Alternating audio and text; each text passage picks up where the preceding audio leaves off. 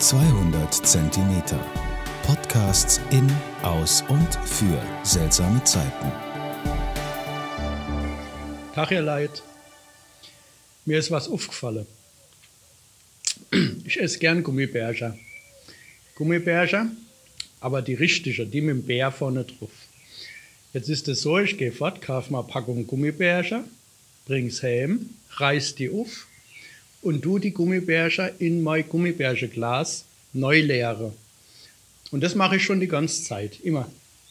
Jetzt ist mir aufgefallen, dass jedes Mal, wenn die Dutt ausgeleert ist ins Gummibärenglas, ich in die Dutt neu gucke und da hängt noch ein rotes Gummibärle unten im Eck. Irgendwann ist mir aufgefallen, dass das immer so ist. Da hängt immer mindestens ein rotes Gummibärle unten im Eck von der Dutt und hebt sich fest.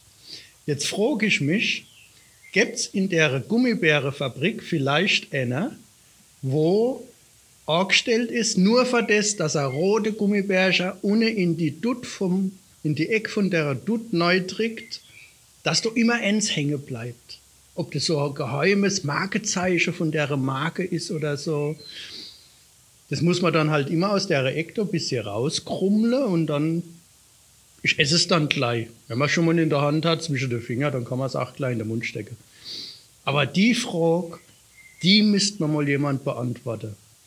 Der rote Gummibär in der Eck neu tricker, ob das ein Ausbildungsberuf ist. Aller Tschüss Leid.